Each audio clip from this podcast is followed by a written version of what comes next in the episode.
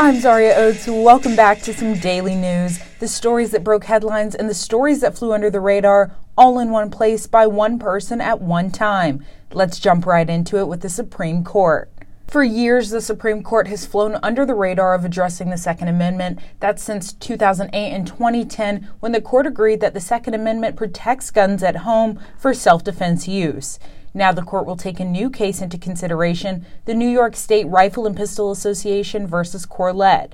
This case involves a New York law requiring residents who want to carry concealed handguns in public to show that they have a quote, actual and articulable need to carry the firearm.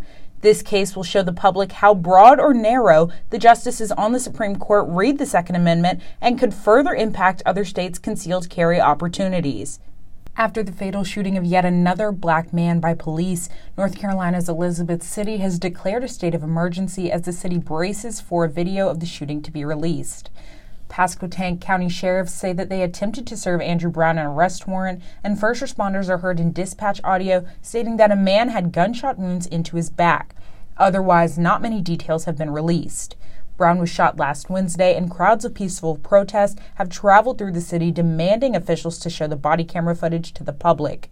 City officials are expected to file a formal request with the sheriff's office today to publicize the video.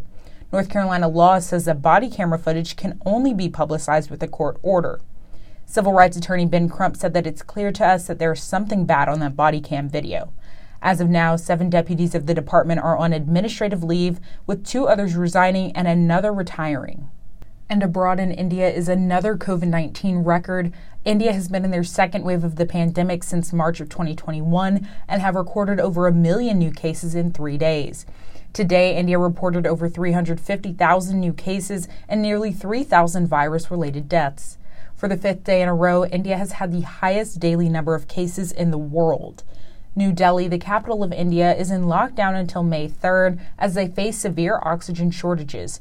These oxygen shortages led to at least 20 patients dying in just one of the capital's hospitals over the weekend.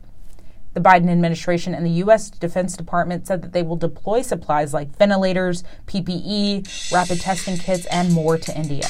That's all for now. Come back tomorrow for more.